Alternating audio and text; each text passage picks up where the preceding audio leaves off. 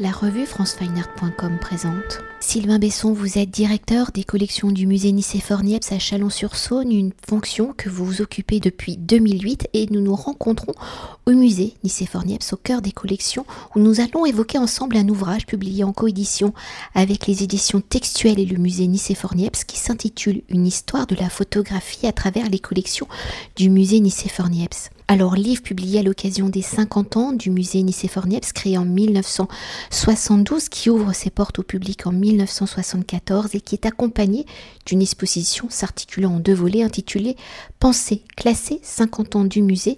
Le premier volet, je le précise, était présenté du 2 juillet au 25 septembre 2022, alors que le second volet, actuellement en cours, est présenté depuis le 22 octobre 2022 et jusqu'au 22 janvier 2023, dont le commissariat a été assuré par Émilie Bernard. Et le présent ouvrage a donc pour volonté de parcourir l'histoire de la photographie depuis son invention en 1827 par Nicéphore Niepce, né j'en le précise, à Chalon-sur-Saône en 1765, jusqu'à nos jours à ses usages contemporains, et ceci à travers donc les collections du musée Nicéphore Niepce, comprenant aujourd'hui plus de 4 millions de photographies, 8000 appareils et 30 000 revues et livres techniques ou illustrés. Un musée né donc dans une dynamique nationale où dans le courant des années 1970, les institutions, l'État, le ministère de la Culture prennent enfin conscience de l'importance de la photographie où le médium n'est plus perçu comme un outil documentaire mais comme une écriture d'un langage plastique, comme une œuvre d'art, un médium qui depuis son invention officielle en 1839 est omniprésent dans nos quotidiens où la photographie est au service. Et là je reprends un peu vos articulations dans l'ouvrage de la presse, de la mode, de la publicité, de l'industrie, de la guerre, de la police et de la justice, de l'exotisme, de l'érotisme, de la propagande, de la science du cinéma, etc., etc., où depuis son origine, son opérateur et son utilisateur manipulent les propriétés du médium, de son évolution technologique pour proposer des images qui vont au-delà du réel, où le cadre choisi vient redéfinir la vision que l'on porte sur le monde. Alors dans un premier temps, peut-on évoquer l'origine et la création du musée Nicéphore Niepce, musée créé dans la ville qui a vu donc naître le créateur de la photographie Nicéphore Niepce, ou Michel Frisot, historien de la photographie, qui introduit l'ouvrage par un texte intitulant Histoire, virgule, histoire, avec un S, trois petits points, mais comme nulle part ailleurs, où il indique que la première particularité du musée Nicéphore Niepce est d'avoir était reliquaire, le réceptacle des réalisations de l'inventeur de la photographie, Nicéphore Niepce, extraite du musée Denon et installé en 1969 dans l'ancien hôtel des Messageries de Chalon-sur-Saône, donc actuel musée. Alors si la ville de Chalon-sur-Saône semble avoir toujours eu conscience de l'importance de Nicéphore Niepce et de son invention, à quel moment l'idée d'un musée dédié à la photographie prend-elle forme? Comment les objets, les inventions de Nicéphore Niepce vont-elles être au cœur de la future collection, quelles seront les prises de conscience pour que le musée aille au-delà de son inventeur, mais qu'il puisse couvrir toute l'histoire du médium? Et dans cette prise de conscience, quels seront les rôles de Paul G, un conservateur du musée de 1974 à 1995, puis de François Cheval, conservateur de 1996 à 2016, et comment ces deux personnalités vont-elles façonner l'identité du musée. Et aujourd'hui en 2022, quelle est la politique du musée Nicéphore Niepce Est-elle toujours dans la logique de sa création? Merci pour cette belle introduction et cette question très très longue qui mériterait un développement euh, d'à peu près 3-4 heures. Comment on pourrait résumer tout ça?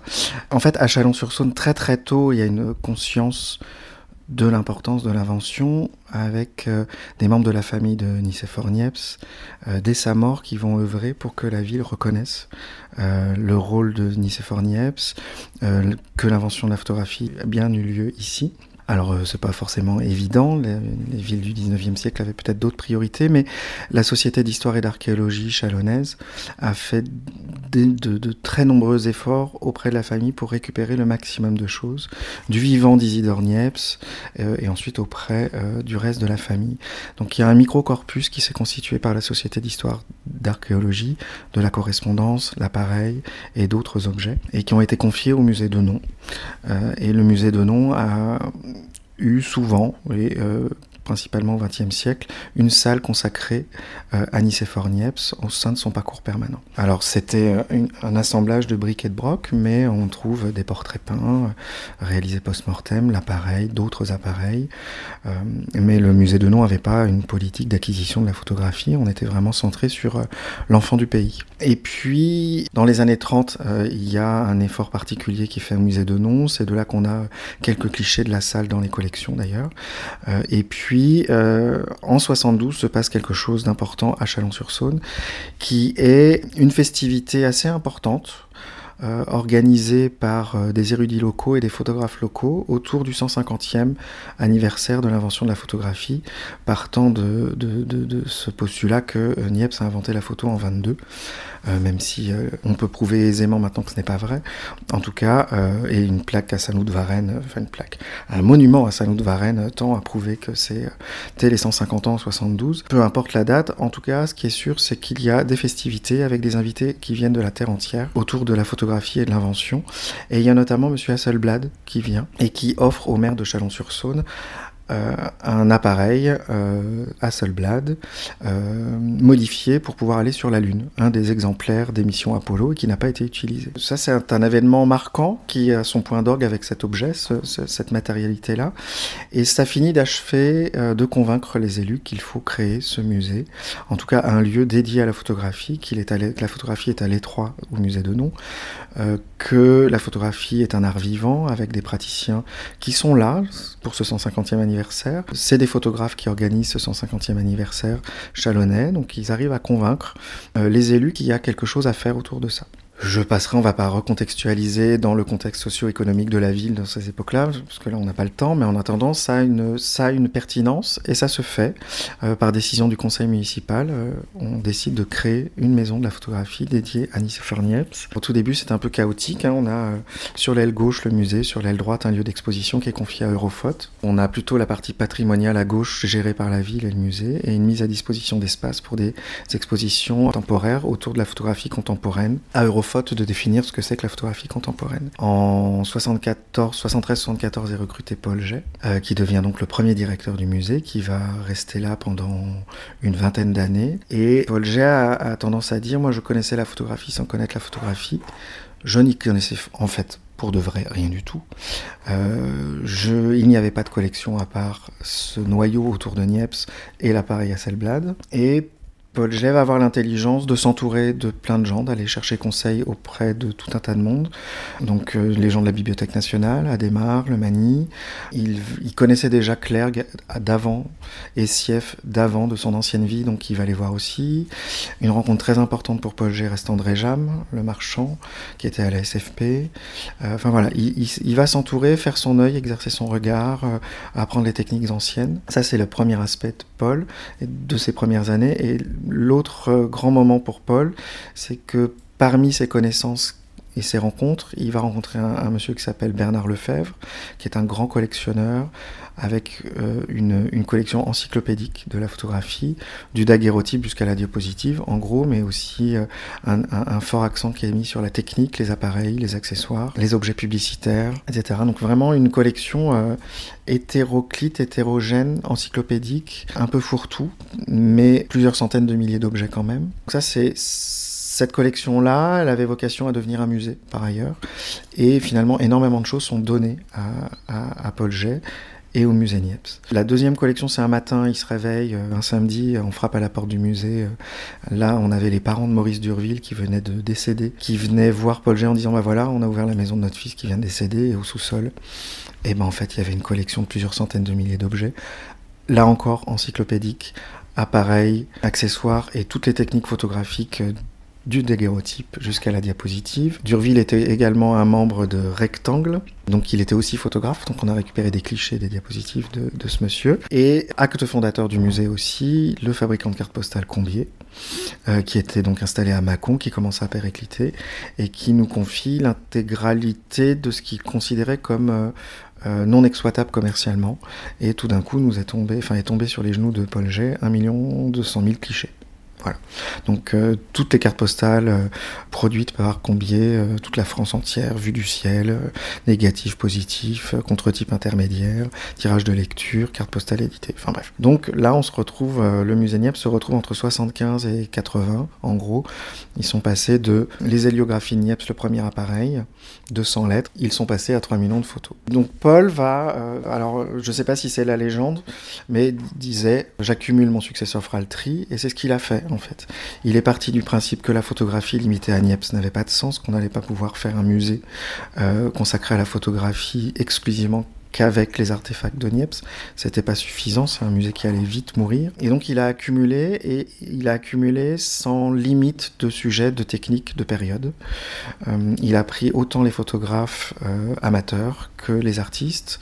Il a monté un laboratoire de tirage qui avait dès le début cette double vocation qui était faire des tirage positif des collections négatifs et de produire les expositions avec les photographes. Donc ça, c'est quelque chose qui existe quasiment dès, les origines du musée. Il recrute euh, un jeune dessinateur en architecture de la ville de Chalon-sur-Saône qui devient le grand tireur Yvon Le Marlec, qui va travailler et se faire la main d'abord au musée avec des stages chez les Sudres, etc. et qui, au bout de 3-4 ans, va partir créer son labo à Bastille et devenir un des grands tireurs des années 80. Donc c'est un labo qui vit et qui euh, va petit à petit se moderniser. Mais là, on rentre dans la deuxième partie de la vie du musée, donc je vais pour le moment rester à la première partie. Un important moment du musée aussi, c'est 86, quand le musée Kodak de Vincennes va fermer. Les collections sont réparties entre trois lieux, Rochester, Kodak, musée d'Orsay et le musée Niepce. Euh, donc là encore, euh, donc Orsay a pris les belles épreuves 19e, euh, Rochester a pris un peu de technique et des fonds un peu prestigieux, et nous on a récupéré tout le reste. Euh, des fonds d'agence de presse qu'ils avaient acquis, on ne sait pas trop comment, pourquoi, toutes les techniques photo, beaucoup d'imprimés, leur bibliothèque, etc.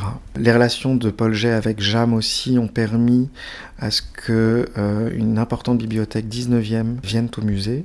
André Jam avait été euh, à l'époque administrateur à la SFP et ils avaient un manque de place. Et donc toute leur bibliothèque était en 3-4 exemplaires, tous les livres étaient en 3-4 exemplaires et donc il y a eu un jeu de ce doublon qui est venu au musée Nicéphore-Niepce. Donc on a tout d'un coup récupéré une, une, collection de livres techniques 19e des primitives de la photographie. Donc c'est déjà beaucoup pour, euh, Paul, mais voilà, le, ces acquisitions-là marquent la nature de ce que sera le musée euh, plus tard. C'est-à-dire que entre 75 et 78, on a l'image imprimée avec la carte postale, les livres, les livres illustrés, les livres techniques.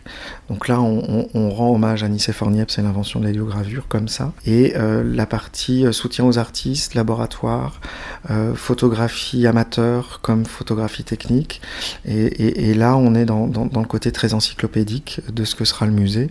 Et on, on rend hommage à l'invention de la photographie pour elle-même. Donc tout est là dès le début et la deuxième vie du musée, c'est quand François Cheval arrive. Alors lui, il vient de l'art contemporain, il vient de la sociologie, et il voit tout l'intérêt tout d'un coup devant cette collection là encore encyclopédique, qui prend en compte la photographie amateur, les albums de famille, les revues illustrées. Ben, en fait, il va suivre cette voie-là et il va organiser la collection. Il va continuer d'accumuler et il va organiser la collection en étoffant l'équipe, en accueillant des chercheurs qui vont travailler sur les collections en choisissant des, grands axes de recherche définis par lui. Donc en fait, il va organiser le tri, mais pas dans le sens on jette, mais dans le sens on organise, on range, on classe ma venue et celle d'une partie de l'équipe est liée à cette, euh, augmentation de l'équipe. L'idée étant que euh, on avait un noyau d'agents euh, documentalistes qui étaient les mêmes quasiment depuis le tout début de Paul qui faisaient très bien les travaux d'inventaire, qui faisaient très bien les, les, classements, mais qui en fait étaient un peu débordés devant la masse. Donc il a fallu étoffer, mettre en place des thésaurus, mettre en place une base de données, moderniser aussi le laboratoire en, en, installant la numérisation très très tôt dès 98-99. Donc on est parmi les premières collections publiques de musées à numériser nos collections. Donc voilà, donc François, il va faire une, importante entreprise de structuration de la collection, des équipes et de l'institution. Partant de là, permettre aussi une plus grande ouverture vers l'extérieur euh, de la collection, parce qu'avec numérisation dit tirage numérique, dit mise en ligne, dit exposition virtuelle. De fait, la, collection gagne en visibilité, gagne en circulation. Avec ce travail fait avec, mené avec, conjointement avec des chercheurs, ça va nous permettre d'ouvrir des boîtes qu'on n'avait jamais ouvertes avant, et elles étaient nombreuses. Donc euh, il a aussi aidé à structurer tout ce travail de conditionnement, de mise en forme des réserves. Moi, quand je suis arrivé, on peut dire qu'il y avait, euh, je sais pas, un quart de la collection qui avait été vue pour de vrai. Aujourd'hui, on peut dire qu'on a tout vu. Tout n'est pas encore conditionné, tout n'est pas encore inventorié, mais tout a été vu. On sait exactement ce qu'on a, ce qui n'était pas le cas quand lui est arrivé. Voilà, donc il y a ces deux vies-là. Et avec François Cheval, à partir de 2009, on a initié quelque chose d'important qui était la préservation des fonds de photographes. Partant du principe pour comprendre la photographie, pour comprendre la pratique des photographes, bah, c'est pas en extrayant juste quelques tirages que tout le monde connaît, qui sont publiés partout, qu'on comprend ce que c'est que la vie d'un photographe, qu'on comprend les évolutions de la vie d'un photographe et de la photographie elle-même, mais bien en prenant les fonds complets. Alors quand on parle de fonds complets, c'est des négatifs jusqu'au justificatif de publication, en tenant compte des planches contact, des tirages de lecture, des tirages d'exposition, des tirages encadrés, etc. Et alors maintenant, euh, nouveauté, euh, les fichiers numériques. Donc dès 2009, en fait, on va commencer à, à mettre en place des process d'acquisition de fonds de photographes. Le premier étant celui de Peter Knapp, qui va nous servir de laboratoire euh, de comment est-ce qu'on prend en main un fonds de photographe. Et puis bah, petit à petit, on en a pris un autre, puis un autre, puis un autre. Et donc là, actuellement, on en conserve une trentaine. Cette année, on va en rentrer sept, je crois ça commence à devenir un peu volumineux. Euh, mais on rappelle quand même qu'un fond de photographe, ça prend pas de place tant qu'on n'a pas les tirages encadrés finalement. Donc voilà, donc on a mis en place cette politique avec François à partir de 2009. Et depuis son départ, la politique d'acquisition bah, essaye de respecter l'histoire de l'institution, à savoir bah, dès que quelque chose traîne autour de Niepce et de l'invention, on saute dessus. Euh, des pièces exceptionnelles de l'histoire des techniques, si c'est dans nos moyens, on saute dessus. La photographie amateur, il faut bien se rendre compte que tous les jours, on nous en propose. Tous les jours, on a des gens qui viennent à l'accueil du musée nous proposer. Et alors, avec le Covid, c'est encore pire parce qu'ils ont passé un an chez eux à trier. Donc, depuis deux ans, on voit une augmentation certaine du nombre de, collections d'amateurs, enfin de fonds d'amateurs qui nous arrivent. Et pour les fonds de photographes, ce qui est arrivé à Raymond de Pardon cet été nous sert énormément. C'est-à-dire qu'il y a énormément de photographes qui se disent tiens, Raymond, il a failli avoir ses archives qui brûlent. Et si on trouvait une solution pour les conserver et les patrimonialiser? Donc, depuis cet été, moi, je peux témoigner que euh, j'ai une augmentation du nombre de photographes professionnels à la retraite qui s'inquiètent du devenir de leurs fonds. Et donc, c'est un challenge pour nous, pour nos collègues, les petits camarades, euh, parce que nous, on va pas pouvoir tout prendre. Euh, les autres personnes qui prennent tout systématiquement, la médiathèque de l'architecture du patrimoine, aussi, il y a bien un moment, ils vont atteindre leurs limites. Ils ont plus de marge que nous, mais quand même, c'est vrai que là, on, est face à un vrai, un vrai euh, problème pour, euh, pour les institutions d'accueillir tous ces fonds. Après toutes ces riches informations et après avoir évoqué la genèse euh, du musée Nicéphore Niepce, la naissance de son identité, l'ouvrage abordant l'histoire de la photographie à travers les collections les 50 ans de l'histoire du musée Nicéphore Niepce, au regard de l'ampleur et de la diversité des collections, quelles ont été vos réflexions pour structurer des fragmenter l'histoire de la photographie à travers les collections du musée Nicéphore Niepce, quelles sont les possibles histoires que nous révèle ce présent ouvrage et pour en définir les chapitres, pour en écrire et transmettre ces histoires, comment avez-vous analysé les propriétés, les enjeux de la photographie, mais aussi donc les identités de la collection? Ce livre, effectivement, il est, il est parti du constat que, avant François, déjà, il n'y avait pas d'ouvrage général qui présentait la collection du musée. Paul n'en avait pas fait, n'avait pas les moyens d'en faire. Euh, il faisait jusqu'à 18 expositions par an et euh, il essayait de faire un petit, un petit fascicule, une trace papier pour chaque exposition. Donc Paul n'a jamais pu véritablement faire un catalogue des collections. Et les ouvrages euh, de référence qu'il a fait traitaient plutôt de Niepce. La première somme française sur la correspondance de Niepce et les transcriptions, c'est Paul qui l'a fait. C'est un ouvrage d'ailleurs qui a eu le prix Nadar. Mais d'objets de, de, sur la collection, il n'y en avait pas véritablement euh, au départ de Paul. François en a fait un premier. Quand il est arrivé, il a plongé dans les collections, il a invité des gens à plonger dans les collections avec lui, et est sorti en 2002, je crois, ou 2001, je, ne sais plus, un livre qui s'appelle Histoire parallèle musée Nicéphore Niepce, et qui était déjà un essai de synthèse de cette diversité inhérente au médium et dont le musée euh, essaye de rendre compte par ses collections. Donc c'était un ouvrage qui, pour le coup, posait les bases de ce que c'est que ce musée, de sa complexité, de la complexité de la photographie, euh, de l'évolution de la photographie. Un deuxième ouvrage est sorti dix ans après, qui était une sorte d'ouvrage, j'aime pas le terme, mais d'ouvrage testament euh, de François Cheval avant son départ, qui résumait sa vision de la photographie à travers les collections du musée Niepce, qui concluait 20 ans d'exercice. Donc c'est un livre qui est sorti en 2012, 4 ans avant le, départ de François Cheval. Et donc bah, au bout de 10 ans, pour les 50 ans du musée, on s'est dit que ça serait bien de publier quelque chose autour de, de, la collection. Et quelque chose qui pourrait être peut-être plus grand public que les ouvrages précédents, accessible. Donc la réflexion, elle est venue qu'au départ de François Cheval, bah, il n'y avait plus de directeur et qu'il fallait euh, définir euh, ce qu'allait être le musée jusqu'à ce qu'on ait une directrice ou un directeur qui va mettre deux ans et demi à arriver. Donc euh, il a bien fallu définir une politique d'acquisition, une politique d'exposition qui respecte cette riche et longue histoire, sachant que même si pour beaucoup la politique d'exposition et d'acquisition de François Cheval était tournée vers l'art contemporain, moi, étant là au musée depuis 2003, j'étais le premier témoin que ce n'était pas du tout le cas. Les acquisitions anciennes et les acquisitions contemporaines étaient à parts égales, que ce soit chez Paul Jay ou chez François Cheval, à part que les choix des photographes contemporains n'étaient pas les mêmes. Mais pour le patrimonial, le boulot était fait aussi bien que euh, euh, du temps de Paul Jay. Donc en fait, je ne me suis pas compliqué la tâche. L'idée était de continuer dans cette voie-là. Pourquoi est-ce que moi, directeur des collections, mais pas directeur du musée, j'allais euh, euh, retourner une situation qui était euh, finalement très respectueuse du médium, et même pour moi dans la vérité du médium. Donc du coup, j'ai commencé à écrire quelque chose pour structurer la collection, sachant que moi je suis quelqu'un d'assez lent, qui n'a pas l'habitude d'écrire. Et donc j'ai commencé, à, commencé à le poser, à le structurer, à regarder comment est-ce qu'on pouvait définir cette collection simplement, quand tout simplement on va dans des commissions d'acquisition à la DRAC, quand on doit défendre des budgets auprès des élus, comment est-ce qu'on peut, entre guillemets, simplifier la lisibilité de la collection? Et en fait, le, je me suis rendu compte que j'étais en train d'écrire un chapitrage de livre. Donc c'est un chapitrage de livre qui permet de, euh, de, de, proposer euh, aux visiteurs des grilles de lecture de la collection qui seraient assez simples. On peut raconter une histoire technique, comme ça a été fait depuis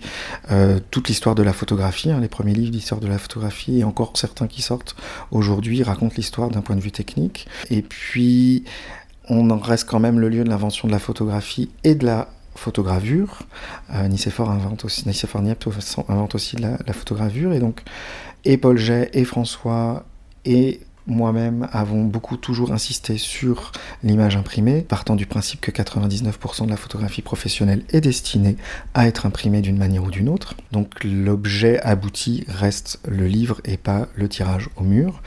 Donc euh, la, collection d'ouvrages d'imprimés euh, fait partie intégrante de l'histoire de la photographie et on peut raconter cette histoire de Niepce jusqu'aux livres, aux albums photographiques qu'on peut faire en ligne et se faire livrer imprimé.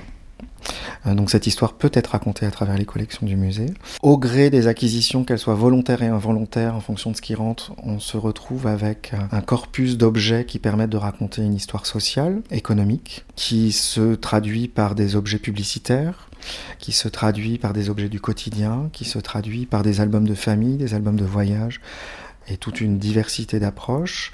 La photographie, tout le monde s'en est emparé, et c'est ce que vous citiez en introduction tous les domaines d'activité humaine utilisent de près ou de loin la photographie. Donc c'est ce gros chapitrage. Et puis, comme je vous le disais tout à l'heure, on parlait de photographes euh, artistes. Paul a constitué une collection d'artistes contemporains de son temps et de son goût euh, qu'il a accueilli au musée, qu'il a produit. Donc on peut raconter cette euh, première partie d'histoire artistique telle que la voyait Paul. J'ai.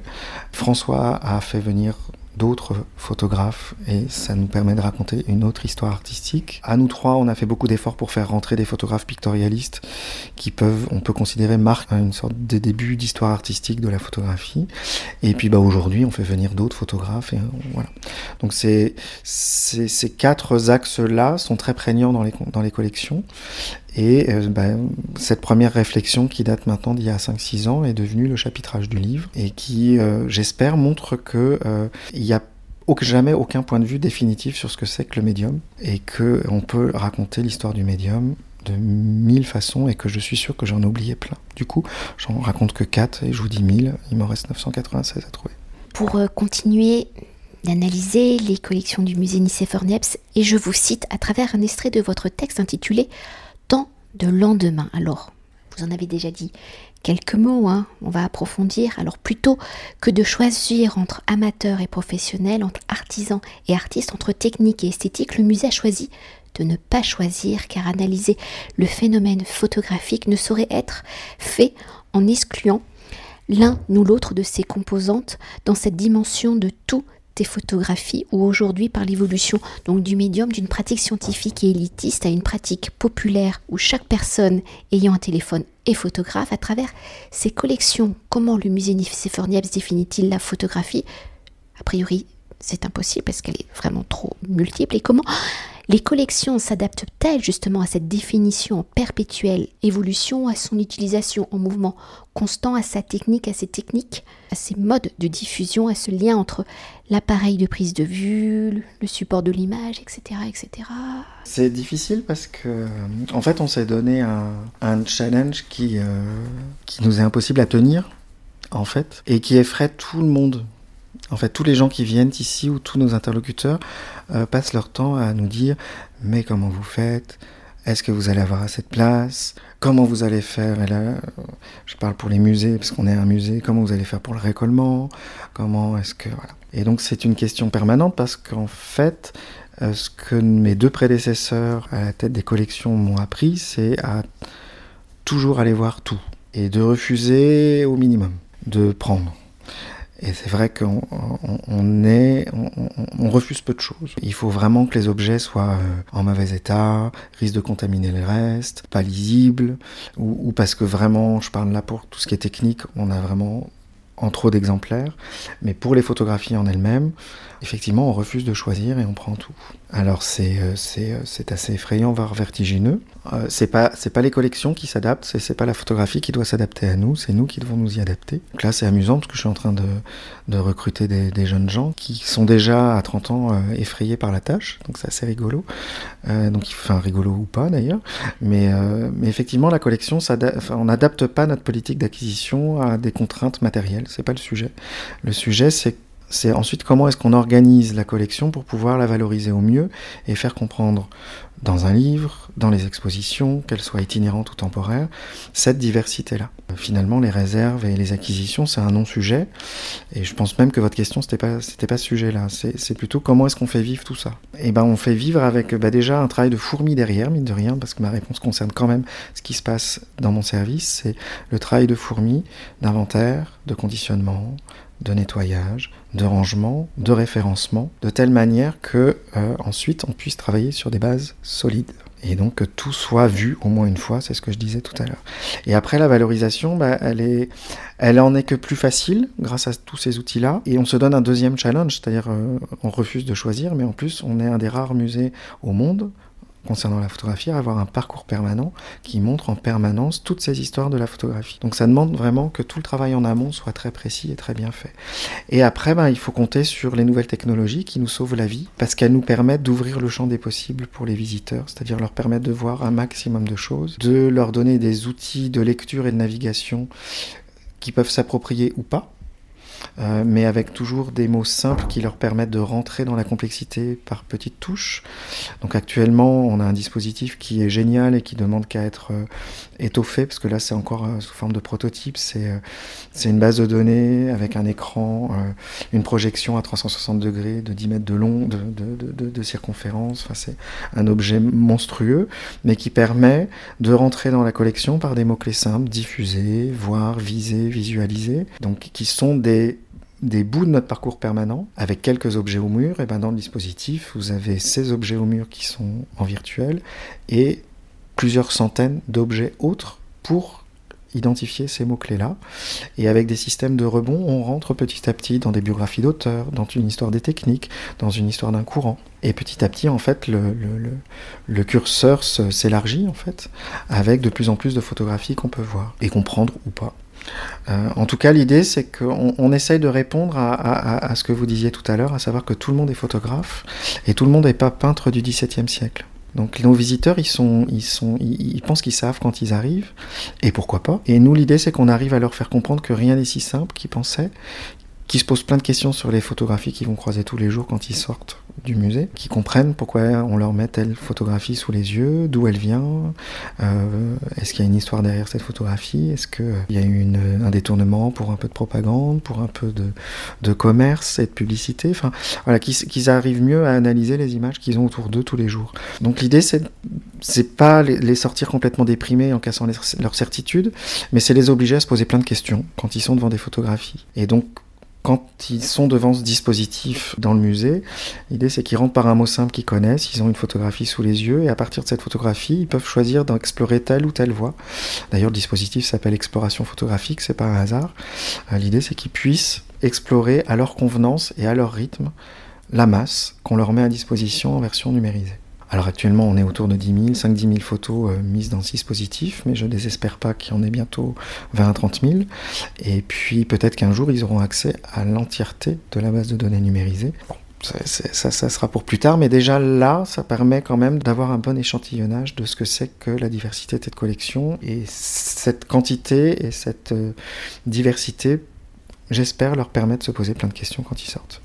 Mais il y a d'autres dispositifs qu'on a imaginés depuis longtemps euh, qui permettent ce genre de choses aussi. L'idée toujours principale est, de donner accès au maximum de choses et que ces maximums de choses soient mis à côté d'appareils critiques plus ou moins simples, plus ou moins élaborés, mais qui soient des portes d'entrée vers le monde de la photographie et de sa diversité.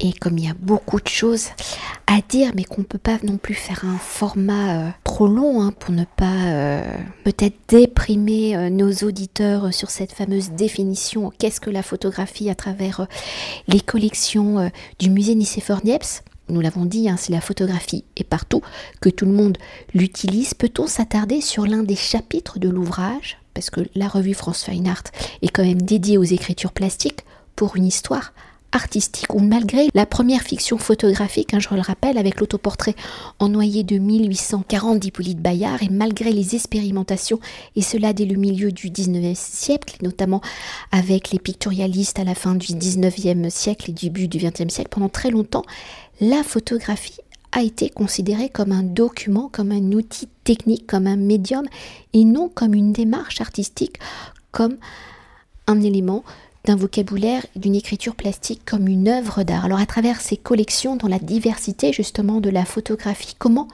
la notion d'œuvre d'art, de langage et de démarche artistique s'impose-t-elle et se matérialise-t-elle? Je vous disais tout à l'heure que 99% de la, production photographique était dédiée à l'impression et aux revues et aux livres. Et c'est vrai que tout à l'heure je vous parlais aussi du fait que tout le monde n'est pas peintre 17e et tout le monde est photographe. Et l'autre gageur euh, du musée, c'est que par exemple, pour tout le monde, euh, Robert Doisneau est un grand artiste. Or, 99% de la production de Robert Doisneau était faite pour les livres et revues. Alors du coup, effectivement, la place de la question artistique, elle est quand même problématique à mon sens. On ne peut pas échapper à faire un chapitre euh, sur ça.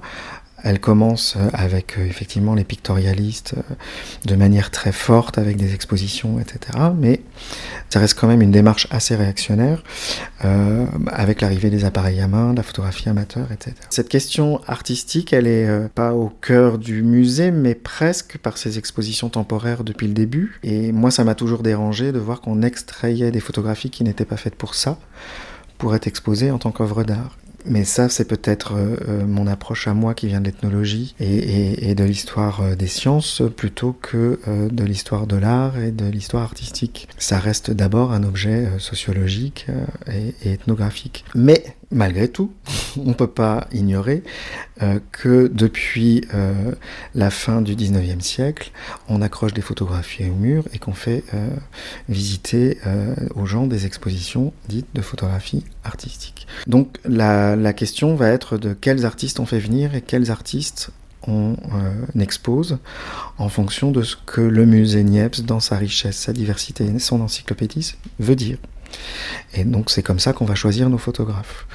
Alors, Paul Jess, il n'était pas vraiment dans cette démarche-là, il, extrayait vraiment des photographes en les considérant comme des artistes, et il avait bien raison, c'était sa façon de voir les choses, avec ses propres choix et ses propres euh, euh, goûts, qui étaient la photographie noir et blanc, principalement française, un rapport à la religion assez particulier aussi, avec des textes qui, qui défendaient les artistes avec effectivement une, une, une démarche, la lumière qui révèle, enfin, etc. On on va pas épiloguer, mais qui donne une bonne vision de ce qu'était la photographie artistique euh, exposée au mur des galeries et des, musées dans ces années-là, donc de 75 à 95.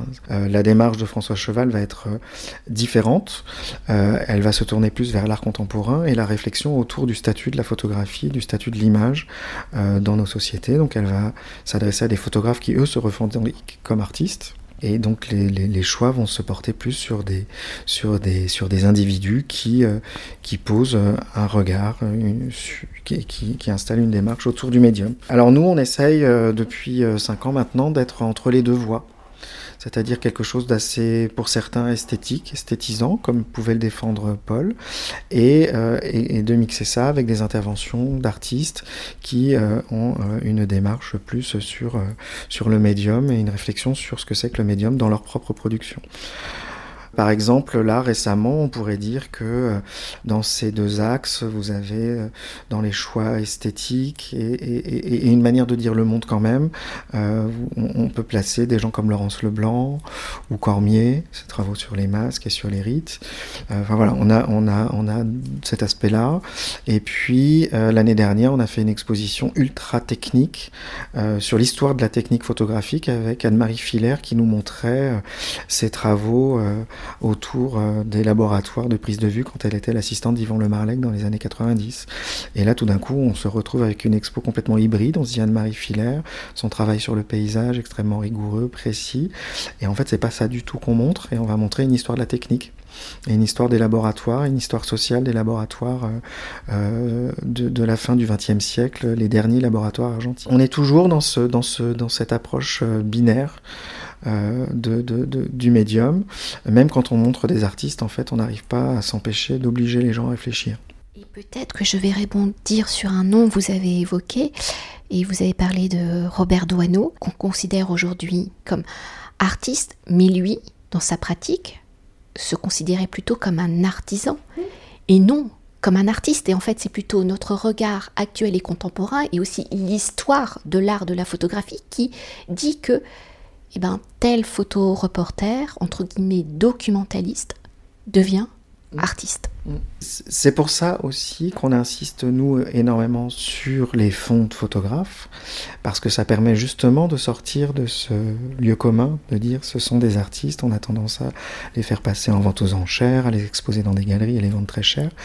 En fait, quand on commence à plonger dans les planches contact, bah, c'est malheureux de dire ce mot-là, mais c'est besogneux, c'est de l'artisanat, c'est de la répétition, euh, c'est euh, un travail d'abord et avant tout. Euh, c'est un travail pour manger. Euh, je trouve que le très bel exemple, le plus bel exemple qu'on ait dans les collections, c'est Jean-Pierre Sudre. Jean-Pierre Sudre, artiste reconnu, lui-même directeur de galerie, qui fonde la galerie La Demeure, qui, euh, fait des stages de technique ancienne, qui expérimente énormément en laboratoire pour produire des œuvres d'art absolument magnifiques. Pendant 40 ans, pour bouffer, il a fait de la photographie industrielle. Ça n'a jamais été montré, enfin par ici, vu que c'est là, mais ça n'a jamais été montré, ça n'a jamais été publié par une institution, montré en galerie, jamais. Avant que le fonds arrive chez nous, personne savait ça réellement en fait, et personne n'en parlait, et lui-même n'en parlait pas, mais c'est ce qui lui méritait de nourrir la famille, de faire vivre, de faire vivre son, euh, son laboratoire et son, centre de formation à Lacoste. Voilà. Et donc en fait, c'est 99% de la, la production de Sudre, c'est de la photographie industrielle, et pour le coup, là pour le coup, c'est mon regard de directeur des collections, c'est les choses les plus belles que j'ai jamais vues, ces planches contact de photographie industrielle. Mais c'est du, c'est besogneux, c'est des ouvriers en train de fabriquer une voiture chez Renault, c'est euh, des tuyaux euh, chez Framatome, etc. Et euh, vous avez des planches contact qui sont encore plus belles que ces matériographies, à mon sens. Mais effectivement, ça lui a permis aussi de financer ses productions artistiques avec des tirages gigantesques, déjà grand format, alors que c'était pas la mode, de matériographie avec un agrandisseur, des rouleaux de papier immenses et des tirages de 2 mètres par 2 mètres. C'est tout l'intérêt d'étudier les fonds de photographes, c'est de pouvoir replonger dans les archives de ces auteurs. Quand ils sont en vie, c'est encore mieux parce qu'on les revisite avec eux. Et ils se rendent compte que cette production ouvrière, salariée, presque, euh, ben, elle n'est pas si mal et que peut-être ils expérimentaient dans ces travaux-là les productions dites artistiques. Pour Jean-Pierre Sud, c'est évident. Alors, on n'a pas pu explorer avec lui, il est mort depuis trop longtemps. Euh, mais en tout cas, on est sur, des expérimentations formelles dans, dans ces travaux euh, de commande. Là, actuellement, euh, enfin cette année, on a acquis une série improbable. Elle était même elle-même surprise que j'acquière ça pour le musée. Laurence Leblanc a fait un seul reportage corporel de toute sa vie. Euh, bah, j'ai choisi de l'acquérir parce que c'est intéressant, et, là je suis désolé, hein, je reviens toujours à, une histoire plus complexe que l'histoire esthétique et histoire artistique du musée, de la photographie, c'est que en fait elle a eu le prix Niepce, et dans la foulée du prix Niepce, elle a eu une commande corporate, et donc elle a fait du Laurence Leblanc chez Ferrero, et ça ressemble à du Laurence Leblanc, après, ça a été sa seule commande, parce que ça lui a pas plu, ça l'intéresse pas, et puis aussi parce que elle a peut-être un style qui correspond pas à un travail corporate aussi.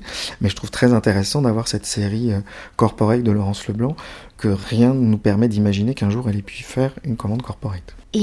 Nous allons quand même devoir conclure notre entretien et comme à travers euh, cet entretien nous n'avons pas la possibilité de parler, je l'ai déjà dit, de toutes les dimensions et de tous les enjeux de la photographie à travers les collections du musée Nicéphore Niepce, pour célébrer les 50 ans du musée, au-delà de l'ouvrage aux éditions textuelles, il y a aussi l'exposition Pensée classée 50 ans du musée dont le second volet, je le rappelle, est à découvrir au musée Nicéphore Niepce jusqu'au 22 janvier 2023 et qui a été donc conçu sous le commissariat d'Émilie Bernard. Alors pouvez-vous quand même nous dire quelques mots sur l'exposition et comment Émilie Bernard a-t-elle envisagé les collections du musée à travers les notions de pensée classée? Vous l'avez déjà légèrement évoqué. Comment ces deux notions se matérialisent-elles dans l'exposition et à travers la collection exposée? Et pour aborder les collections dans sa globalité, comment le livre et l'exposition donc se complètent-ils? Alors déjà, euh, tiens à rappeler, le, livre n'est pas le catalogue de l'exposition et inversement. Donc le livre, il a son autonomie, il marque une étape, les 50 ans des collections, et c'était déjà dur de choisir les objets qu'on allait montrer dans le livre. Ma première maquette, c'était 500 doubles pages et avec un chemin assez balisé qui sont ces quatre grandes histoires de la photographie qu'on peut raconter et l'accent mis sur les fonds de photographes. L'exposition Pensée classée, en fait, elle s'est nourrie, euh, c'est le bureau d'à côté, Émilie, en fait, et on parle énormément tout le temps des collections, de son histoire, de la collection du musée en particulier. Et donc on a des échanges très très souvent. Donc ces échanges ont nourri le livre, et même ces échanges ont nourri l'exposition. Et euh, elle, elle, elle vous dira mieux que moi comment est venue l'idée de travailler sur Pérec. Ce qui est sûr, c'est que elle me voit me débattre depuis 20 ans avec cette collection, avec des thésaurus, avec des bases de données. Je rappelle que moi j'étais recruté au musée au départ pour mettre en place la base de données qui est mis en place les thésaurus du musée. Donc la question de penser et classer est très prégnante dans ma pratique au quotidien. Euh, et puis, bah, une fois qu'on a une base de données, une fois qu'on a identifié un objet dans la base de données, il faut savoir le retrouver. Donc, il y a un classement physique des objets qu'on gère au quotidien avec la régie des œuvres. En fait, c'est diffus chez nous, Pérec comme chez tous les bibliothécaires, tous les documentalistes et euh, tous, les, archivistes, en fait, Pérec est, est tous bien ancrés dans nos têtes. Euh, donc Émilie vous parlera, elle, comment elle a pensé la chose. Euh, ce qui avait de bien, c'était que ce soit elle la commissaire, c'est-à-dire qu'elle a trouvé l'idée originale de reprendre le texte de Pérec. C'était bien que ce soit pas moi qui la fasse, très clairement, parce que du coup j'aurais sorti mes marottes. Alors que là, elle a fait un imposant travail d'ouvrir les boîtes, d'utiliser la base de données, c'est-à-dire qu'elle l'a fait à la Pérec. Elle a utilisé, elle a exploré la base de données de fond en comble. Elle a ouvert toutes les boîtes de toutes les réserves. Euh, et avec cet axe qui était pensé classé dans un musée de la photographie qui a 50 ans, bah, il faut penser classé. Et l'axe, le second, c'était dans les collections. Qu'est-ce qui parle de, penser classé Donc ça, elle vous en parlera beaucoup mieux. Moi, je vais vous parler plus de la forme parce que je me suis occupé de la scénographie de cette exposition. L'idée était de rendre compte que dans le musée, il y a huit réserves Donc l'exposition, elle est en huit espaces. Tous les ans, je produis pour le service des musées de France et la DRAC un plan de récollement et un bilan du récollement annuel où je reprends réserve par réserve, je redis qu'est-ce qu'il y a en volume, le nombre de boîtes, le nombre d'items, la surface occupée, le linéaire occupé. Et ben en fait, on s'est dit que c'était le plus simple, c'était de le mettre dans l'exposition, tout simplement. Euh, donc dans, euh, dans chacun des espaces, quand vous rentrez, euh, vous avez le nombre d'items qui est censé y avoir dans la réserve, la surface, le linéaire, etc. C'est mes, mes textes copier-coller du récollement quand je le rends mes bilans de récollement. C'est pas compliqué la tâche, c'est fait tous les ans. On fait du PEREC tous les ans pour le service des musées de France. Et donc l'idée était que le côté encyclopédique apparaisse, que le côté accumulatif apparaisse, que le côté sans fin de la photographie apparaisse. J'ai l'impression qu'on y a réussi. Euh, en tout cas, Paul Jay, qui a visité l'exposition, euh, était, euh, était ravi de ce qu'on avait fait, parce que ça, ça, ça, rendait hommage à ce qu'ont fait nos deux directeurs historiques jusqu'en 2016, à savoir cette accumulation ce tri et cette organisation, euh, ce refus de choisir dans les pratiques, dans les périodes. Donc voilà, puis après je vais laisser la parole à Émilie parce que je pense que c'est elle qui vous parlera mieux de ses critères de choix et des textes qu'elle a rédigés et de la manière dont elle, elle a pensé l'exposition. Merci beaucoup. Merci à vous. Cet entretien a été réalisé par franceweiner.com.